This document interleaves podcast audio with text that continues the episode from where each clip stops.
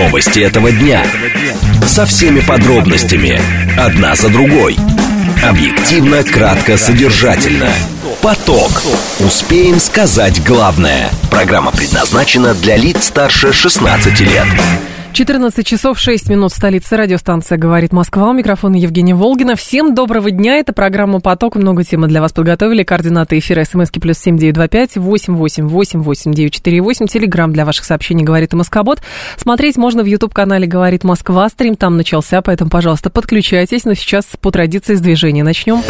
Движение. 4 балла показывает Яндекс. Будьте, пожалуйста, внимательны. Внешняя сторона МКАД в районе съезда сюда к Новой Рязанке. Здесь довольно серьезно съезда в Держинку даже. Тут дорожно-транспортная работа ведутся, поэтому сложно проехать, а, начиная и к беседам, и от бесед. А, юг МКАД тоже пробка, и пробка перед Ленинградкой. Сама Ленинградка очень туго въезжает, подъезжает к МКАДу. Третье транспортное кольцо в районе метро Тульская внешняя сторона заблокирована. Еще внешняя сторона Лефортовского тоннеля едет туго. Внутренняя сторона пробка между Кутузовским проспектом и, соответственно, Ленинградским проспектом. Садовое кольцо перманентно желто-красное. Наиболее серьезное затруднение в районе метро Добрынинская. Слушать. Думать. Знать. Говорит Москва. 94 и 8 FM. Эм. Поток. Поток. Новости этого дня. Итак, Совбез ООН не принял никакого заявления по ситуации в Израиле и в Газе. Российские миротворцы в связи с разоружением и отводом от линии соприкосновения сторон сторожевых постов свернули один из наблюдательных постов в Аскеранском районе Нагорного Карабаха. Росстат зафиксировал максимальное падение производительности в России с 2009 года. И в конце мы с вами обсудим, что, оказывается, у нас огромные деньги выделяются на проекты по патриотическому воспитанию. Финансирование достигнет 46 миллиардов рублей. Будем говорить о том, как измерить эффективность этих вложений. Станислав Бышок, кандидат политических наук, наш умный парень. Поток. Успеем сказать главное. Итак, Совет Безопасности ООН не принял никакого заявления по ситуации в Израиле и в Газе. А при этом Постпред России при ООН Василий Небензия по итогам заседания Совета Безопасности э, говорит, что Россия в ситуации с обострением вокруг сектора газа выступает за прекращение огня и проведение субстантивных переговоров. Мое послание важно немедленно прекратить боевые действия, заключить перемирие и начать значимые переговоры, которые застопорились на десятилетия. Это отчасти результат неразрешенных проблем. Вопрос здесь, конечно, возникает следующий. Что показало, во-первых, вот, это вот, эм, э, вот этот конфликт, виток этого конфликта, потому что самому конфликту много-много-много десятков лет. И самое главное, отовсюду звучат призывы, что Россия, например, как какие-то другие страны, должна занять какую-то сторону, чью-то сторону. А, потому что есть страны, которые активно высказываются по позиции Израиля, активно высказываются по позиции Палестины, и вот от Российской Федерации как будто бы тоже что-то требуется. Григорий Лукьянов с нами, научный сотрудник Центра арабских и исламских исследований Института Востоковедения РАН, эксперт Валдайского клуба, эксперт РСМД. Григорий Валерьевич, здравствуйте. Здравствуйте, Евгения. Здравствуйте, уважаемые слушатели. Скажите, пожалуйста, почему Совет Безопасности не смог принять никакого заявления по э, ситуации в Израиле и в Газе? А, ну, во-первых, э, и в предшествующие периоды Совету Безопасности очень сложно давались консолидированные решения по арабо-израильской проблематике и Палестины израильскому конфликту в частности. А, это связано с тем, что с точки зрения весьма разнятся у членов Совета Безопасности, как у постоянных членов, так и у сменяемых членов. Ситуация достаточно острая, и несмотря на то, что Израиль на начальном этапе выступил как э, фактически жертва агрессии, а право на самооборону – это одно из ключевых прав государства, закрепленных в уставе ООН. Тем не менее, так называемые ответные действия государства Израиль, которые уже сейчас разворачиваются в секторе mm-hmm. Газа, э, мягко скажем, противоречат уставу ООН, включают в себя фактически удар возмездия, а та риторика, которой придерживается нынешнее руководство Израиля, фактически на грани, находится на грани э, призыва к военному преступлению, то есть к ударам не только по военной инфраструктуре движения Хамас, но и по гражданскому населению, гражданским объектам и объектам двойного назначения в Газе, угу. что уже сейчас сулит гуманитарную катастрофу регионального масштаба. Но, Григорий Валерьевич, тогда здесь э, как бы мы понимаем, что маховик насилия, он э, раскачивается, то есть понятно, что каким-то образом из этой ситуации будут выходить, но кажется, да, страны, конечно, там призывают ритуально прекратить э, огонь, прекратить обстрелы, значит, обменять заложников и так далее. Но по факту, по факту, кажется, что на данном этапе стороны вряд ли договорятся. Но при этом, как и представляется, Израиль обладает обладая там серьезной э, военной силой, может быть, даже запросит э, какую-то помощь у Соединенных Штатов Америки, Соединенные Штаты предоставят, стирать Палестину с лица земли вряд ли реш, э, решится, как бы, наверное, ему не хотелось. Но просто потому, что есть другие страны, которые могут в этот конфликт тогда вмешаться. Не на стороне Израиля, вот об этом речь. А, понимаете, сейчас мало кто намерен вмешиваться в этот конфликт, угу. руководствуясь собственными интересами и руководствуясь интересами мира. Но э, необходимо принять во внимание, что нынешнее положение в Израиле и Палестине, оно установилось по историческим меркам сравнительно недавно. В 90-е годы было заключено соглашение в Осло, которое установило э, самоуправление палестинское на ряде территорий, в том числе в секторе Газа. Угу. Сейчас э, Израиль фактически ставит перед собой задачи э, это положение пересмотреть пользу возвращения к режиму прямого военного управления этой территории э, и ликвидации Хамаса, который все-таки вы пришел к власти на этой территории в результате выборов в 2007 году, угу. является единственным представителем на сегодняшний день э, народа арабского, арабо-мусульманского населения сектора Газа. Но и с вашей точки зрения, Григорий Валерьевич, а какие риски здесь встают перед Израилем и как могут, э, например, повести себя другие страны, которые публично высказались а, в качестве тех, кто поддерживает, например, а, позицию Палестины, Хезбаллы, Хамаса и так далее, и, в общем, предостерегали Израиль от объявления тотальной войны на уничтожение? Ну, если говорить о перспективах для самого Израиля, то э, Израиль, в общем-то, сейчас един в том, что возмездие необходимо осуществить. Угу. А, проблема в том, что э, фактически Израиль тем самым отрезает любую возможность для переговорного процесса в будущем, а именно отсутствие переговоров на протяжении последних 20 лет и привело ситуацию к тому, где мы находимся сейчас вот этой э, патовому положению, когда насилие является единственным средством, которое готовы применять стороны. И поэтому в данном случае Израиль не э, решает проблему конфликта как таковое. Он фактически начинает новый этап угу. противостояния, новую войну. А что касается других третьих стран, несмотря на риторику, ряд государств и их представителей выразили поддержку, в том числе и палестинскому движению, и палестинскому народу. А, и, тем не менее, даже сопредельные государства, которые не, напрямую страдают от того, что происходит сейчас а, в Палестине и Израиле, угу. не готовы вмешиваться на стороне той или иной, э, Почему? не на стороне Израиля, Почему? А, у них есть, а, собственные проблемы. С другой стороны, у них ограничены ресурсы. С другой стороны, все они понимают, что а, данное вмешательство лишь усугубит ситуацию и не сделает в данном случае ничего а, mm-hmm. лучше. А, на сегодняшний момент а, посредническую роль пытается играть Египет, который первым из арабских государств признал государство Израиль, а, и, пытаясь, и с другой стороны имеет хорошие, надежные отношения с палестинскими организациями. Но Египет сегодня не слушает никто. Сирия, еще один сосед Израиля, подвергается бомбардировкам со стороны Израиля на протяжении уже нескольких лет. И в данном случае надо вспомнить, что у Сирии с Израилем нет мирного договора. А, Сирия до сих пор в состоянии войны с Израилем. Ситуация в Ливане очень напряженная. Движение Хизбалла, как мы видим, старается дистанцироваться от попыток вовлечь ее в этот конфликт, угу. но отдельные группировки на границе, руководствуясь в том числе эмоцией, солидарностью с народом Палестины, участвуют в боевых действиях.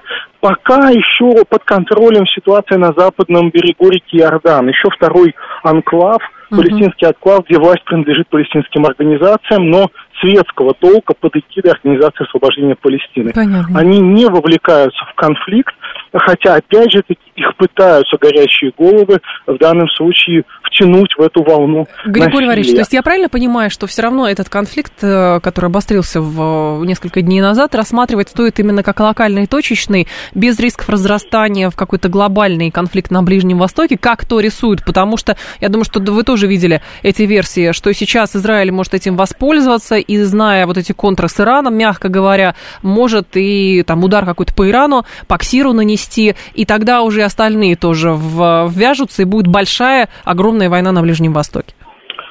Э, безусловно, все государства постараются избежать вовлечения в этот конфликт, подобного рода конфликт, но проблема в том, что конфликт конфликту рознь, конфликт угу. трансформируется. Сейчас мы имеем дело практически неконтролируемой, распространяемой войной насилия. Да. В Палестине были интифады, восстания. Их не организовывало ни одно государство. Их организовали его население которое вовлеклось в это насилие. После этого была так называемая интифада ножей, когда по призыву отдельных лидеров люди, не участвовавшие ни в каких организациях, не, не, были, не бывшие членами никаких объединений, брали в руки обычные кухонные ножи и шли убивать других обычных гражданских людей. Уже сейчас мы видим, в Египте появился этот фактор насилия. А, э, и, соответственно, стоит предполагать, что на этом все не остановится. Чем больше будет насилия внутри Палестины, тем больше оно будет проникать в другие страны. И несмотря на попытки политических элит не позволить начаться конвенциональному конфликту, uh-huh, uh-huh. межгосударственному конфликту, это серьезнейший дестабилизирующий фактор. Палестина как была сердцем Ближнего Востока, и палестино-израильский конфликт не зря называют ближневосточным конфликтом. Отсюда фактически влияние оказывается на процессы, происходящие по всему региону.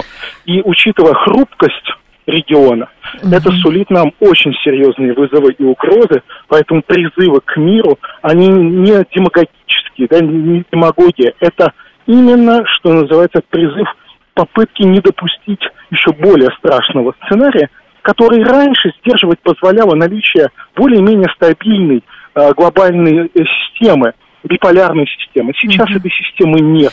Вашей... Никаких сдерживающих факторов, э, которые работали раньше, сегодня уже не будет. Григорий Валерьевич, а почему звучат э, все чаще какие-то призывы были э, к тому, чтобы Россия вот публично записалась на чью-то сторону, и как будто бы есть кто-то неудовлетворенные позиции, э, значит, призывающие к переговорам и стабилизации ситуации, то есть то, что говорил Василий Небензи, постпред России при ООН, потому что это, знаете, как увязывают с невысказыванием России по этой теме, э, не занятие чьей-то страны, увязывают, а, как будто вот Иран чего-то хочет от России или Израиль чего-то хочет, а представители Палестины вот периодически в Российскую Федерацию тоже приезжают. И как будто бы э, Россия здесь тоже очень тесно завязана. Но так ли это? призывы к России встать на ту или иную сторону происходят от либо очень неумных людей, либо людей, имеющих а, определенные политические цели, не связанные с ближневосточным урегулированием, а желающими наоборот в данном случае а, разжигать еще больше конфликт. Российская Федерация, как и перед этим Советский Союз, на протяжении десятилетий работала, работает и продолжает работать над политическим урегулированием и рассматривает лишь дипломатические средства как единственно возможное разрешение палестино-израильского конфликта на основе идеи признания суверенитета двух государств, Палестины и Израиля. Поэтому на протяжении последних десяти лет российская дипломатия, российское ученое сообщество работали над тем, чтобы примирить палестинские группировки, примирить палестинские организации, создать условия для переговорного процесса. Угу. В ответ на это слышали, э, скажем так, ответ «нет». Государство Израиль в усилиях правого крена в политических элитах не соглашалось ни на какие уступки на протяжении 25 лет. Понятно. И вот это, соответственно, трагедия. Но это не значит, что Россия должна выступать против Израиля, uh-huh. за Палестину или наоборот. Нас с обеими странами связывает богатая история, и в этом отношении в России нет нужды э, поджигать Ближний Восток или ухудшать ситуацию в зоне конфликта. Россия продолжает оставаться в данном случае на своих позициях, и угу. они неизменны. Спасибо большое, Григорий Валерьевич. Вас благодарю. Григорий Лукьянов был с нами, научный сотрудник Центра арабских и исламских исследований Института Востоковедения Иран. Несколько ваших сообщений. Так, э, Израиль игнорирует палестинские территории, это у них уже почти 50 лет э, непонятки, говорит Соник. Я про этот конфликт еще в школе учился, слышал. Не надо нам туда лезть, говорит Панк 13. Тот же Израиль мог повлиять на Коломойского, Коломойский на свое протеже Зеленского. Никакой войны между Украиной и Россией не было. Но израильские политики пассивно наблюдали. Я знаю, что а, и даже не был не против, но вмешались израильские политики. Получилось то, что при чем тут сейчас Украина? Понимаете, ну, есть сейчас, конечно, категории людей, которые говорят, что этот конфликт России на руку, потому что внимание всего мира теперь отвлечено от Украины, Украине не будут давать денег, и, соответственно, Россия заберет с собой всю Украину. Нет, можно рассматривать по-разному текущий конфликт, но в данном случае, конечно же, прежде всего, э, Российской Федерации несмотря на эти призывы, стоит, э, ну, как бы, вот Россия занимает позицию, давайте садиться за стол переговоров. Да, у нас тоже есть конфликт, нас тоже призывают садиться за стол переговоров, но это не значит, если мы туда не садимся, что нам с, в палестино-израильском конфликте нужно занимать определенную чью-то сторону, или израильскую, или палестинскую сторону. Нет, у Российской Федерации есть свои интересы, и исходя из своих интересов, соответственно, выстраивается политика на Ближнем Востоке. Почему нет? Почему эта точка зрения сейчас считается какой-то не такой? Не понимаю.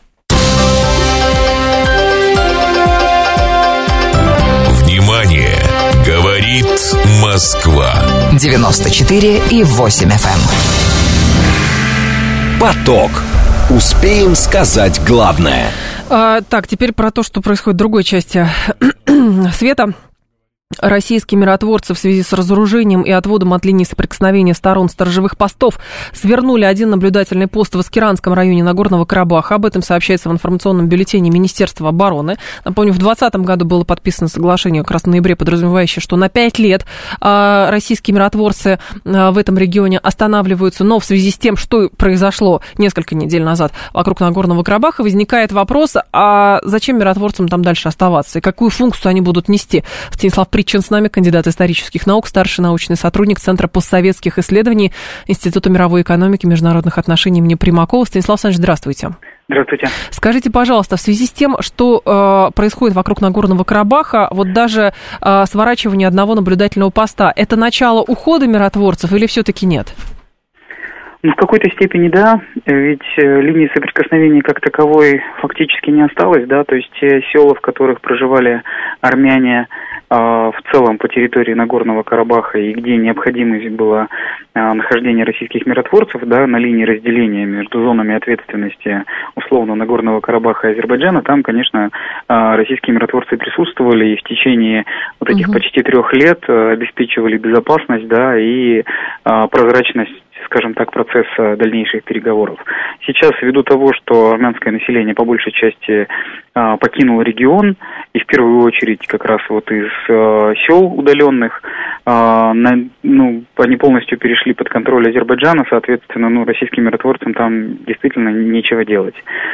Часть э, населения Нагорного Карабаха осталась все-таки, но в основном вот в Степанакерте Ханкинди, азербайджанская армянская э, интерпретация столицы Нагорного Карабаха. Uh-huh. И вот здесь э, как раз э, наличие российских миротворцев э, сохраняет свою целесообразность и скажем так, э, важность, потому что здесь, если смотреть, во-первых, осталось армянское население в небольшом составе, но российские миротворцы в той или иной степени все равно выполняют функцию как гаранта их безопасности, потому что, ну, это вот один из ключевых таких э, тонких моментов переговорного процесса. А безопасность что... в, чем, Станислав Александрович? Что, в смысле, там не будет никаких этнических чисток или что? Но люди же оттуда уезжают, армяне по тем или иным причинам оттуда уезжают, причем армянская страна называет это как раз проявлением как бы изгнания, а, ну и своего рода этнической чистки, ну там, слава богу, без ну, применения ну, это, оружия. Это, обычно, это обычный подход э, армян угу. к, э, к тому, что эмоциональная реакция на то, что люди оттуда убежали но мы все видели кадры, как это происходило, а, задерживали только тех лиц, то есть основной поток гражданских лиц просто выехал, даже без какого-либо паспортного контроля, они просто прошли э, через Лачинские коридоры и вернулись назад, то есть никто их не задерживал. Э, Азербайджан изначально обозначил э, те тех лиц, которые интересуют его с точки зрения неправомерных с, с точки зрения Баку действий в отношении Азербайджана во время uh-huh. Второй Карабахской войны, позже, ну вот, собственно, их и задержали. В, остальные, в остальном, да, если не брать вот э, э, момент э, времени антитеррористической операции, да, когда там часть людей небольшая погибла, но с обеих сторон, и с азербайджанской стороны, и с армянской стороны, гражданские лица, к сожалению, тоже попали все-таки под э, вот эти вооруженные действия, да, есть погибшие, но называть это этническими чистками, э, изгнанием, то есть угу. Азербайджан, наоборот, со своей стороны обозначал, что готов э, максимально способствовать э, сохранению населения, да, ну, и Станислав Александрович, справедливости был... Э, ради Азербайджана это сказал не в первые сутки. Азербайджан это сказал официально через несколько дней после того, как большая часть армян покинула Нагорный Карабах. То ну, здесь тоже вы знаете, значит... я, отслеживаю, я отслеживаю позицию Азербайджана, угу. и в целом э, их риторика была э, максимально Выдержанная. последовательная, угу. да, и единственное, что появилось позже, это, например, вопрос о том, что э, не, рассматривается возможность да, пересмотра жесткого подхода в отношении мужского населения, которое принимало участие в вооруженных действиях. Да. То есть вот это появилось несколько позже. Но опять же, э, вот если сравнивать, например, как азербайджанское население бежало из районов азербайджанских, угу. э, из Кильбаджара, из Лачинского коридора. Э, ну, фотографии есть сейчас. Вот это вот изгнание, вот это э, те люди, которые остались э, в селах под контролем Армении, э, их следов сейчас до сих пор не могут найти. Угу. Вот это было изгнание, это были этнические чистки. То, что происходит здесь, это добровольный выбор людей. Э, большая часть просто под давлением и внутренней пропаганды, и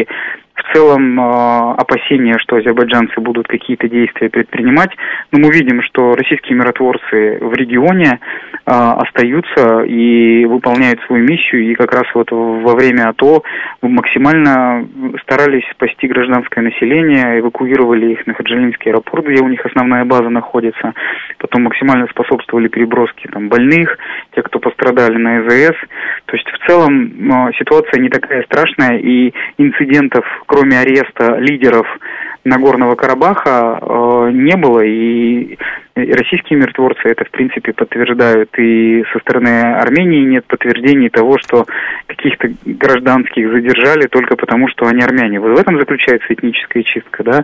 Здесь этих фактов нет, и ни ООН не фиксирует, угу. миссия со стороны Азербайджана заезжала, поэтому здесь как бы идеальный вариант все-таки, что э, те люди, которые остались в Карабахе сейчас, армяне, э, они постепенно интегрируются. Азербайджан формирует э, условно свою административную систему на месте, да, с подключением местных армян. И это будет сигналом для части населения, которая все-таки решится вернуться на примере того, что ну, как бы люди нормально интегрируются в азербайджанское государство. Uh-huh. Вот здесь э, российские миротворцы как минимум на ближайшие два, два года нужны в регионе. Нужны. Другой вопрос, что у Армении сейчас задача из э, вот этого населения Нагорного Карабаха, которое выехало, его дальше не, не пускать назад, даже при благоприятном развитии ситуации, а иметь его в качестве вот такого знамени, э, доказательства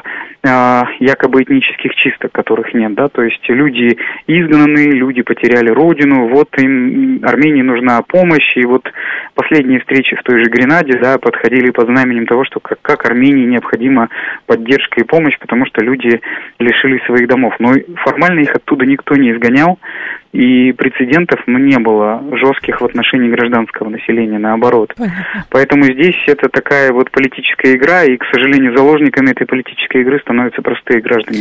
Спасибо большое, Станислав Александрович. А, Станислав Причин был с нами, кандидат исторических наук, старший научный сотрудник Центра постсоветских исследований Института имени Примакова. А, так, здесь были ранее сообщения еще, что дипломатических источников. По РИА Новости цитирую, что Москва не обсуждает с Баку и Ереваном вывод российских миротворцев из Карабаха. И МИД, российский замглавы МИДа Михаил э, Галузин говорил, что миссия миротворческого контингента остается востребованной, но вопрос о модальности его пребывания будет решаться уже между э, Москвой и Баку по установленным каналам. Новости мы продолжим. Новости этого дня. Со всеми подробностями. Одна за другой. Объективно, кратко, содержательно. Поток. Успеем сказать главное. 14.35 столица радиостанция «Говорит Москва». У микрофона Евгения Волгина. Мы с вами продолжаем. Несколько ваших сообщений. А, так, по поводу, тут все как-то все смешалось и про Израиль, и про, э, нет, э, про Карабах. Бабуля говорит, армяне добровольно выезжают из Карабаха, циничное заявление. Панк 13, как же не этнические чистки? Были там армяне, а теперь нет армян там. Ну, или почти нет армян. Вы понимаете, ну, э, как бы добровольно имеется в виду, наверное, что не было призыва Баку, например, официально – не было призыва в Баку, что вот вы, вот вам сутки сворачиваете, собираете свои манатки и уезжаете оттуда, иначе вам не поздоровится. Вот если бы были такие заявления, то речь бы шла, например, о недобровольном. Но, с другой стороны, даже определение этнической чистки подразумевает разные формы изгнания людей с определенной территории, там, иной этнической принадлежности. Это и массовое переселение, и принуждение к эмиграции. Можно ли говорить, что людей принудили к этой эмиграции? Почему нет? Можно говорить. Но при этом от Баку звучали какие-то призывы или угрозы? Вроде бы не звучали. Люди эмоционально были напряжены, поэтому поехали? Конечно.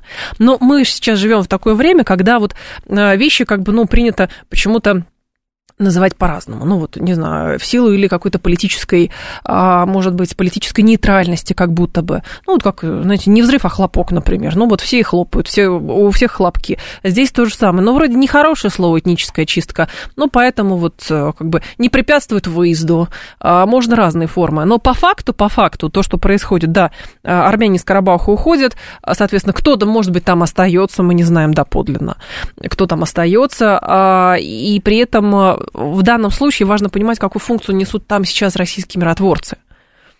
Какую они несут функцию? И плюс еще будет ли, возвращаемся, да, если исключительно это касается Российской Федерации, каковы будут результаты расследования того, когда российских миротворцев убили, просто расстреляли вот, их машину. То ли спутали с чем-то, то ли не спутали, э, понимаете, с какой-то другой машиной, там, армянской, например. Ну, непонятно. А в большей степени это интересует. Ну, и самое главное, что два года официально еще остается а, прису... А, российские миротворцы на этой территории будут находиться. Но в МИДе сказали, что да, модальность, ну, то есть, как бы формат а, присутствия миротворцев, он будет именно уже с Баку обсуждаться.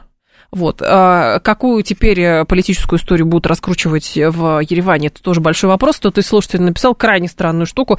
Наши миротворцы нужны для охраны Пашиняна от недовольных армян.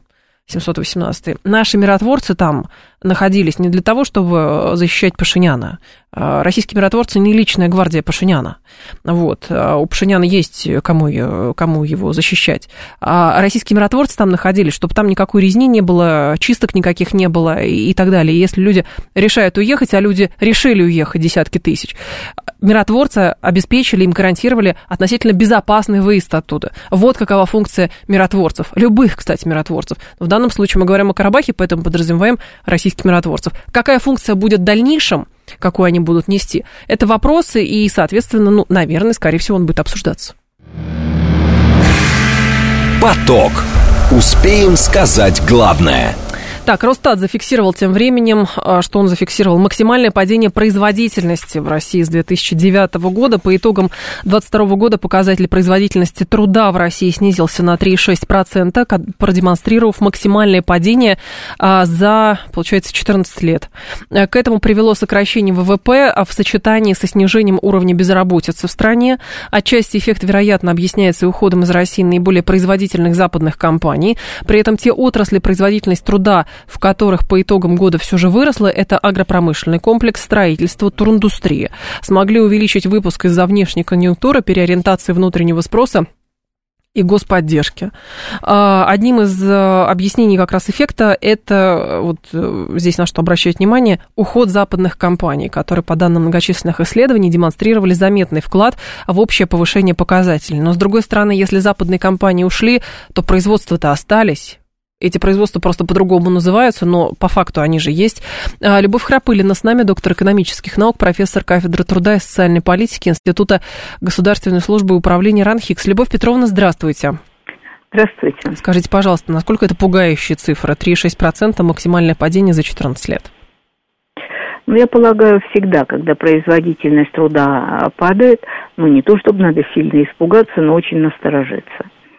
Конечно, есть, э, несомненно, эффект того, что э, ушли компании иностранные, где, э, в общем-то, и дисциплина трудовая, и оплата труда, э, ну, более позитивным смысле отличались от того, как отечественные многие, не все, uh-huh. а, ну, достаточно много хуже в этом плане действовали. Uh-huh.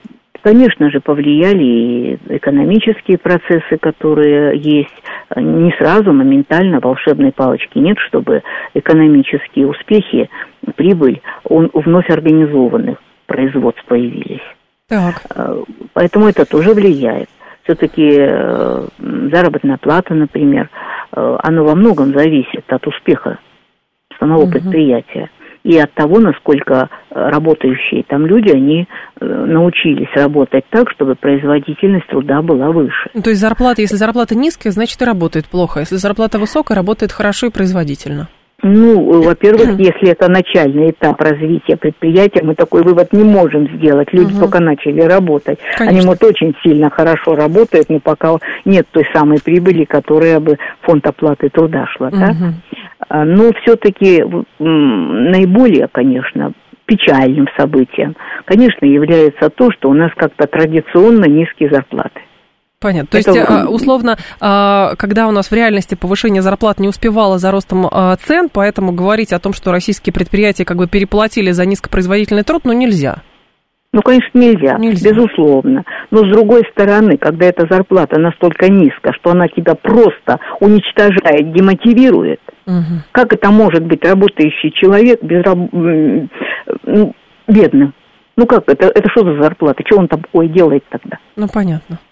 Но... Конечно, нужны зарплаты и работа, совпадающие с эффектом друг для друга. Любовь не Петровна, надо а... жадничать производителю. Не надо жадничать производителю. Да. А как же сейчас вот мы всех машинами заменим, и машине не надо платить, машине не нужен больничный, машине ничего не нужно, и мы вообще сэкономим, и сколько людей у нас без работы останутся? Но это же, Ой, как это, голубая мечта капиталиста.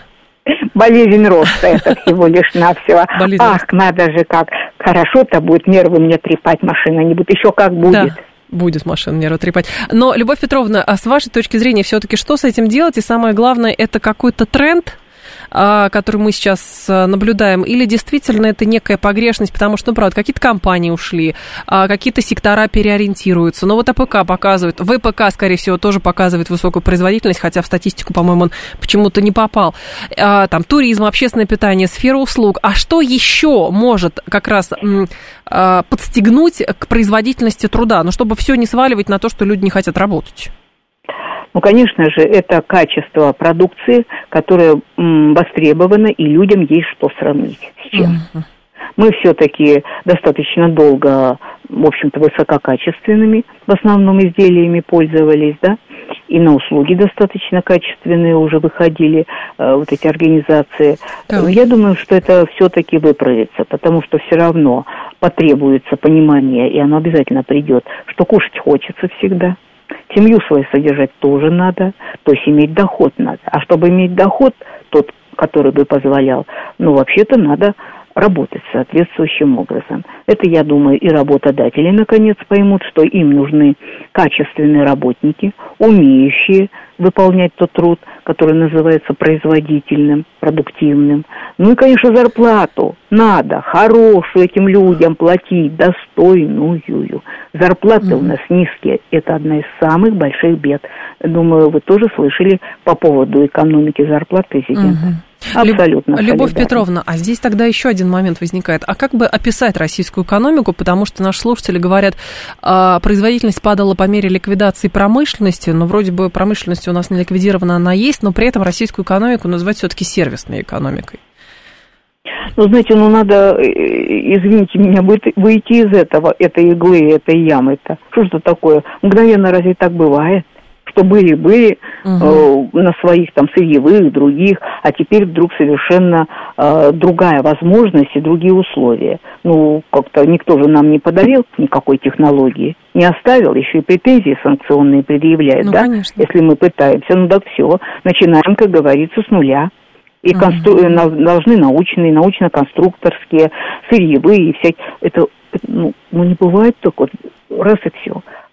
Не бывает. Я думаю, что достаточно много сейчас инициативных людей, и мы, в общем-то, можем констатировать как э, факт, что все-таки Министерство промышленности и торговли тоже начинает сильно стараться в этом плане, ну, вероятно, э, и другие начнут как-то mm-hmm. более активизироваться и прекратят смотреть куда-нибудь там на запад, на восток или еще куда-нибудь за Мохотой. Понятно. Спасибо большое, Любовь Петровна. Вас благодарю. Любовь Храпылина была с нами, доктор экономических наук, профессор кафедры труда и соцполитики Института госслужбы РАН Хикс. Михаил спрашивает, а достойно это сколько? Ну, у каждого, наверное, по-своему. Но просто если вспомнить хорошо банальный пример, а, как говорят, высокие зарплаты должны быть прежде всего у учителей и врачей. Вот когда был коронавирус, врачи работали на износ, но при этом получали хорошие коронавирусные выплаты. Вот. Иногда получалось даже, что там какой-то перекос шел вот, бюрократический. Но, понимаете, коронавирус закончился, и врачи вернулись к своим окладам, и оказывается, им все равно нужно там по несколько ставок на себя брать, чтобы более-менее нормальные деньги были, на которые можно существовать, а не просто работать, потому что Гиппократу клятву давал. Вот. А врач, э, учителя те же самые. Хорошо, в Москве хорошие зарплаты, но а, в остальных регионах России – там, да любые кадры, скажите, инженеры какие-нибудь, строители, кто угодно. Высокие должны быть у всех, а не у касты определенной, говорит Александр. Вы знаете, в любой стране есть определенная каста. Просто обычно речь идет о максимальном разрыве между представителями высшей касты и, соответственно, средним работником. То есть, когда там коэффициент, какой говорят, там 10, например, да, это перекос довольно серьезный, а у нас коэффициенты и побольше бывают. А, поэтому в перекосах заработных плат между, ну, например, там, руководителем какой-нибудь корпорации, да, и средним сотрудником. Вот. Э, и поэтому, соответственно, вот, как говорится, у него отобрать остальным дать или другим подтянуть зарплату, а он пусть при своей же зарплате остается. Так, я курьер, хорошие зарплаты вплатили в корону, говорит Павел Галкин. А, хорошую зарплату в корону платили. Ну, понятно. А, может, мы жить будем, а не существовать. Слава, все в ваших руках. Ну, давайте мы здесь обойдемся без призывов э, коучеров типа Томи, Тони Робинса, который говорил, что хочешь э, зарабатывать, зарабатывай. Вот, и, и все. Причем зарплата просто надо свое производство развивать, а не быть пользователями, говорит Соник. Опять же, не сразу это развитие происходит, видите, потому что Росстат увязал падение производительности в том, что западные компании ушли. Но здесь детально, опять же, нужно смотреть по графику. Ушла какая-нибудь компания, которая, не знаю, что тут, ну вот машины делала, да, там какой-нибудь сборочный цех Тойоты какой-нибудь. Ну, правда, да, там и сборочный цех теперь не работает. Падение произошло, конечно, произошло, он просто не работает. Ну, хорошо, ушел, как ушла сеть быстрого питания, но при этом менеджмент ушел, сеть переименовали, а производство-то работает. Производство работает, оно не падает, оно, например, расширяется. То есть производительность труда там увеличилась. И поэтому только сводить все к тому, что вот западные компании ушли и теперь голь перекатная, это тоже так делать нельзя. Но и при этом нельзя, конечно, говорить, что соответственно, там быстро-быстро сейчас эта ситуация вся выправится, потому что наши компании займут эти места. Это все, к сожалению, происходит не быстро.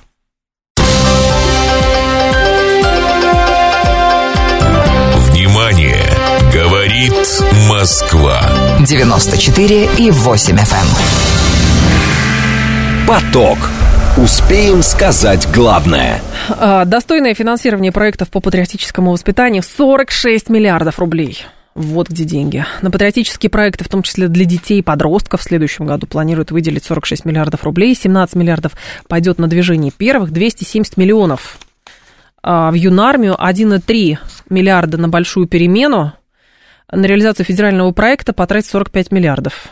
Так, а, что еще тут? 9,5 миллиардов направят региональным отделением. 136 миллионов пойдут на развитие программы для начальной школы Орлята России. 170 миллионов на мероприятие. В общем, здесь надо все суммировать, чтобы, главное, получилась вот эта сумма. Министр просвещения Сергей Кравцов говорил, что проект создает условия для воспитания патриотов своего отечества, людей неравнодушных, отзывчивых, стремящихся к знаниям и спортивным достижениям, творческому поиску, научным исследованиям. Елена Родионова с нами, первый зампред комиссии по добровольчеству и молодежной политике Общественной палаты. Елена Геннадьевна, здравствуйте. Да, добрый день. Скажите, пожалуйста, как же измерить эффективность этих вложений? Ну, однозначно не сейчас. Это долгосрочные вложения, вложения в наши будущие кадры, в будущих граждан страны. Поэтому э, вопрос важен, несомненно, но, как и во всем воспитании, это отложенный эффект. Э, согласитесь, мы результаты отсутствия общественных и государственной поддержки крупных молодежных детских организаций ощущаем до сих пор, да, то есть и на примере этого те э, миллионы и миллиарды, которые вкладываются в возможности для молодого поколения сегодня, ощутим мы это в лучшем случае лет через 10-20. И я думаю, что этот эффект обязательно будет, потому что те возможности, которые есть, не сравнятся ни с тем, что было 5 лет назад даже, да, и 10 лет особенно, и вспоминая поколение 90-х, э, родителей, которые не знают крупнейшие э, битвы Великой Отечественной войны, я думаю, что такого больше не повторится, если говорить об эффективности патриотического воспитания. А вот как раз на выходе мы что хотим получить, Елена Геннадьевна? Потому что здесь есть, хорошо, юнармия, понятно, а, так, большая перемена, понятно, Орлята России тоже понятно, и движение первых тоже понятно. Но как раз, когда говорили про патриотическое воспитание, оно не просто про то, чтобы изучить даты, не просто потому, что ну, надо конечно, ходить строем. Да. Оно как бы систематически, бесплатные кружки какие-то в большом доступе, бесплатные учебники, бесплатные какие-то, а, не знаю, а, дома творчества, а в итоге получается, что как раз это далеко не бесплатно. Ну, почему же не бесплатно? Участие в, в грандиозных возможностях движения первых абсолютно бесплатно. Участие на платформе Добро.ру, у меня вот дочь там с 7 лет зарегистрирована, абсолютно бесплатно. Такое изобилие мероприятий, которые уверены, что мы и даже там э, более младшее поколение не имели в 90-х и в начале 2000-х. Платного, конечно, много, и всегда это будет, потому что это бизнес, и те истории, которые есть сейчас с самозанятыми, с платным доп. образованием, это про другое. Мы-то как раз говорим о миллиардах на общественно-государственную составляющую, прецедентов так. чего не было со времен комсомола и пионерии. Да? Вот сейчас старшее угу. поколение вспоминает, как было здорово вспоминает ведь не то, что это пионерия и то, что комсомол, а та как раз системная работа по воспитанию молодого поколения. Вы абсолютно правы, патриотика это уже давно не ходить строем, и даже это уже обсуждать бессмысленно.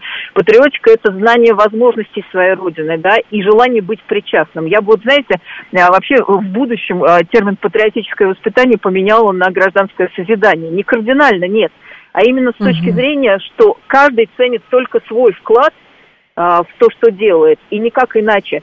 А, вот как раз возможность общественно-государственных историй дает а, право именно быть сопричастным тому, что происходит с своей родиной. Но, Елена Геннадьевна, здесь как бы кумулятивный эффект с вашей точки зрения, вот когда там лет через 10 должен появиться? Или что, с учетом э, настолько динамично меняющегося мира, новых вызовов и прочее, возникают вопросы, а, соответственно, это может быть, ну, как бы это может быть надолго? А, это должно быть надолго, иначе эти вложения не имеют смысла. Это как раз, на мой взгляд, лучше, пусть не обижаются на меня те прекрасные, э, небольшие, эффективные некоммерческие организации, которые тоже делают хорошие дела, да, а вот переживают, что деньги достанутся не им. Вопрос э, не в том, чтобы как можно большее количество тех, кто реализует социальные проекты, накормить, а в кавычках накормить, естественно, mm-hmm. да, поддерживать нужно. А вопрос именно в той системе, о которой вы абсолютно правильно сказали, потому что э, невозможно только раздавать гранты, да, что прекрасно делает фонд президентских грантов, фонд культурных инициатив, не э, давая возможность долгосрочной деятельности. Плюс РДД Э, существенные юнармии, это в том, что программы, а не проекты э, начинают э, давать тот эффект, о котором вы говорите. Но теперь давайте посчитаем. Да. А, если с 8 лет у нас могут дети находиться в движении, в 14 лет возраст молодежной политики никто не отменял. Представляете, так. вот с 8 до 14 лет, 6 лет, да, угу. тех грандиозных возможностей, которые есть. Сделал доброе дело, волонтерство хорошо. А, разговор о важном. Можно говорить очень много, да, и то, что мы с гордостью поднимаем флаг, да, где-то есть технический сбой, где-то что-то кому-то не нравится, нравится, но что мы об этом говорим, да. Вот сейчас а, моему ребенку присылают возможность бесплатного кружка «Горжусь Москвой». Это же круто, понимаете? Это круто, и я, конечно, в первых рядах его записываю, потому uh-huh. что у меня, как у родителя, нет а, возможности, в отличие от государства, системно, четко заниматься какой-то темой. И еще раз, никто не говорит, что нужно вот выходить, э, класть цветы, не понимая, о чем идет речь. Э, речь как раз идет о том, что если ты системно чем-то занимаешься и знаешь историю своей страны, то ты будешь вкладываться в ее будущее сам, и тогда ты это будешь ценить. Угу. Понятно. Спасибо большое, Елена Геннадьевна. Благодарю вас. Елена Родионова была с нами, первый зампред комиссии по добровольчеству и молодежной политике Общественной палаты Российской Федерации. Давайте так, что для вас патриотическое воспитание? Вот вы, граждане Российской Федерации, у вас есть дети, соответственно, там будут дети. И вы говорите, для вас патриотическое воспитание детей, оно какое? То есть что вы хотите получить в итоге? Деньги выделяются серьезные, соответственно, проекты разные. Вот, в основном, насколько мы понимаем, здесь очень много всего заточено на историю. Ну хорошо, дети выучат все даты, дети научатся правильно возлагать цветы, а дети, соответственно, будут знакомиться, это тоже хорошо, с историей родного края. Дальше что? Как из этого получить патриотического человека, патриота точнее, патриота из этого получить, который хочет трудиться на благо Родины и, соответственно, делать эту Родину лучше для себя же, для своих детей и так далее и тому подобное. И стройными рядами в светлое будущее. 7373948, телефон на прямого эфира. 8-14 лет совершенно разный человек, и подход нужен разный. Так и подразумевается, что он будет разный. Почему нет-то? Э, начальная школа Орлята России, из Орлят России, ну, это, получается, кто были? Октябрята, да, Орлята, наверное, это Октябрята, пионеры, это, наверное, уже э, движение первых. Ну, если вот так вот смотреть, что здесь? Ну, юнармия – это отдельная история. история. Большая перемена, кстати, конкурс «Большая перемена», 1,32 миллиарда рублей будет выделяться. Я не понимаю, какое патриотическое воспитание при отсутствии идеологии в государстве, говорит Роман. А вам нужны конкретные рамки, Роман. Вот прям какие-то конкретные рамки вам нужны. Либо идем в коммунизм, и тогда это идеология, и тогда вот он патриотизм. А если коммунизма нет, там, хорошо, капитализм, вот это, это другое. Но, может быть, и хорошо, что без этих рамок. Почему? Патриотизм, когда хочешь, чтобы твоя родина хорошела. Совершенно верно, говорит 718. Почему нет? И, соответственно, вы как родитель, чего хотите в итоге получить? То есть вы определяете, что вот, наконец-то, государство занимается патриотическим воспитанием. Или, о, ужас, как некоторые говорят, государство занялось патриотическим воспитанием, теперь наши дети будут только маршировать. Вот, ну хорошо, так как вы тогда понимаете патриотизм? Идеология бывает только у коммунистов, говорит Михаил. Да нет, много, и у нас тоже, наверное, сейчас какая-то есть, хотя по Конституции у нас определенной идеологии нету. Патриотика – это сражающиеся дети самых патриотичных, остальное распил, говорит Александр. Не на историю, на историческую мистику. Здесь предполагается марксистский подход, что из истории можно вывести закон развития общества, сделать пророчество, что если в прошлом были какие-то события, то в будущем мы будем жить как при коммунизме, говорит Юрий Каменков. Ну, то, что есть как бы подход э, действительно, что из истории можно вывести закон развития общества, это довольно популярная а, сейчас тема, и правда говорят, что если мы правильно будем помнить, правильно будем помнить, то, соответственно, мы оградим себя от каких-то ошибок прошлого. Но почему эта версия не имеет права на существование? Посмотрите, давайте вспомним этого, ну, простите, Крамола, но этот дед в парламенте, в этот пожилой, пожилой ветеран СС в парламенте Канады. Там по-другому помнят. Но мы же не хотим, чтобы вот у нас так помнили. У нас помнят, что, в общем, ветераны СС это не те люди, которым нужно аплодировать. Ветераны СС это те люди, которые там, по идее, должны были в тюрьме посидеть. Вот. И, соответственно, а то получится, понимаете, как э, высказался там один из недавно украинских политиков а, на эту тему. Ну, давайте не будем так. 7373948, слушаю вас. Здравствуйте, алло. Здравствуйте, Владимир. Вот да, вы Владимир. часто приглашаете всяких гостей, которые по экономике, в частности, говорят, да. вот мне 60, да, мне 4 ребенка. Работать мне самому негде, и где они будут работать? Как мне вот их дальше э, тянуть, честно говоря? А вам и почему самому-то негде? Ну, я вот сейчас э, на доставке работаю. Это что, так. работа? У нас половина в охране, половина на доставке, где ну. предприятие А нет, дети ваши завода. кем хотят стать? Да я сейчас даже не знаю, их направляют. В айтишники, что, куда Почему? еще? Ну, так направьте. А в чем проблема? Ну, направлю. Так обычных ну. мест-то нету. В смысле рабочих мест маленьких, нет? Маленьких зарплат навалом, да, но пойти на достойную зарплату негде, этих денег не хватает. Обычно начинается все с маленькой зарплаты, понимаете, вот тоже. А то, ну, опять же, я понимаю, тяжелая история у вас, и наверняка вы не один такой, но говорить однозначно, что а куда тогда, но вы же этих детей родили, и, соответственно, нужно теперь что-то с этим делать. Нужно их куда-то направлять, начиная, наверное, да, с маленькой зарплаты. А что делать? Хорошо. А что? Где-то есть бесплатно. Если у вас четверо детей, то, соответственно, хорошо, вы уже как многодетные считаете. Или у вас четверо от разных? Ну, здесь тоже детали, давайте не будем вдаваться в них. А на предприятиях зарплаты маленькие, говорит Павел Галкин. На разных предприятиях разные зарплаты. Почему мы вернулись с вами к зарплатам, если мы говорим патри- патриотическое воспитание? Точку запятой здесь поставим, продолжим. Сейчас а, новости, потом умные парни.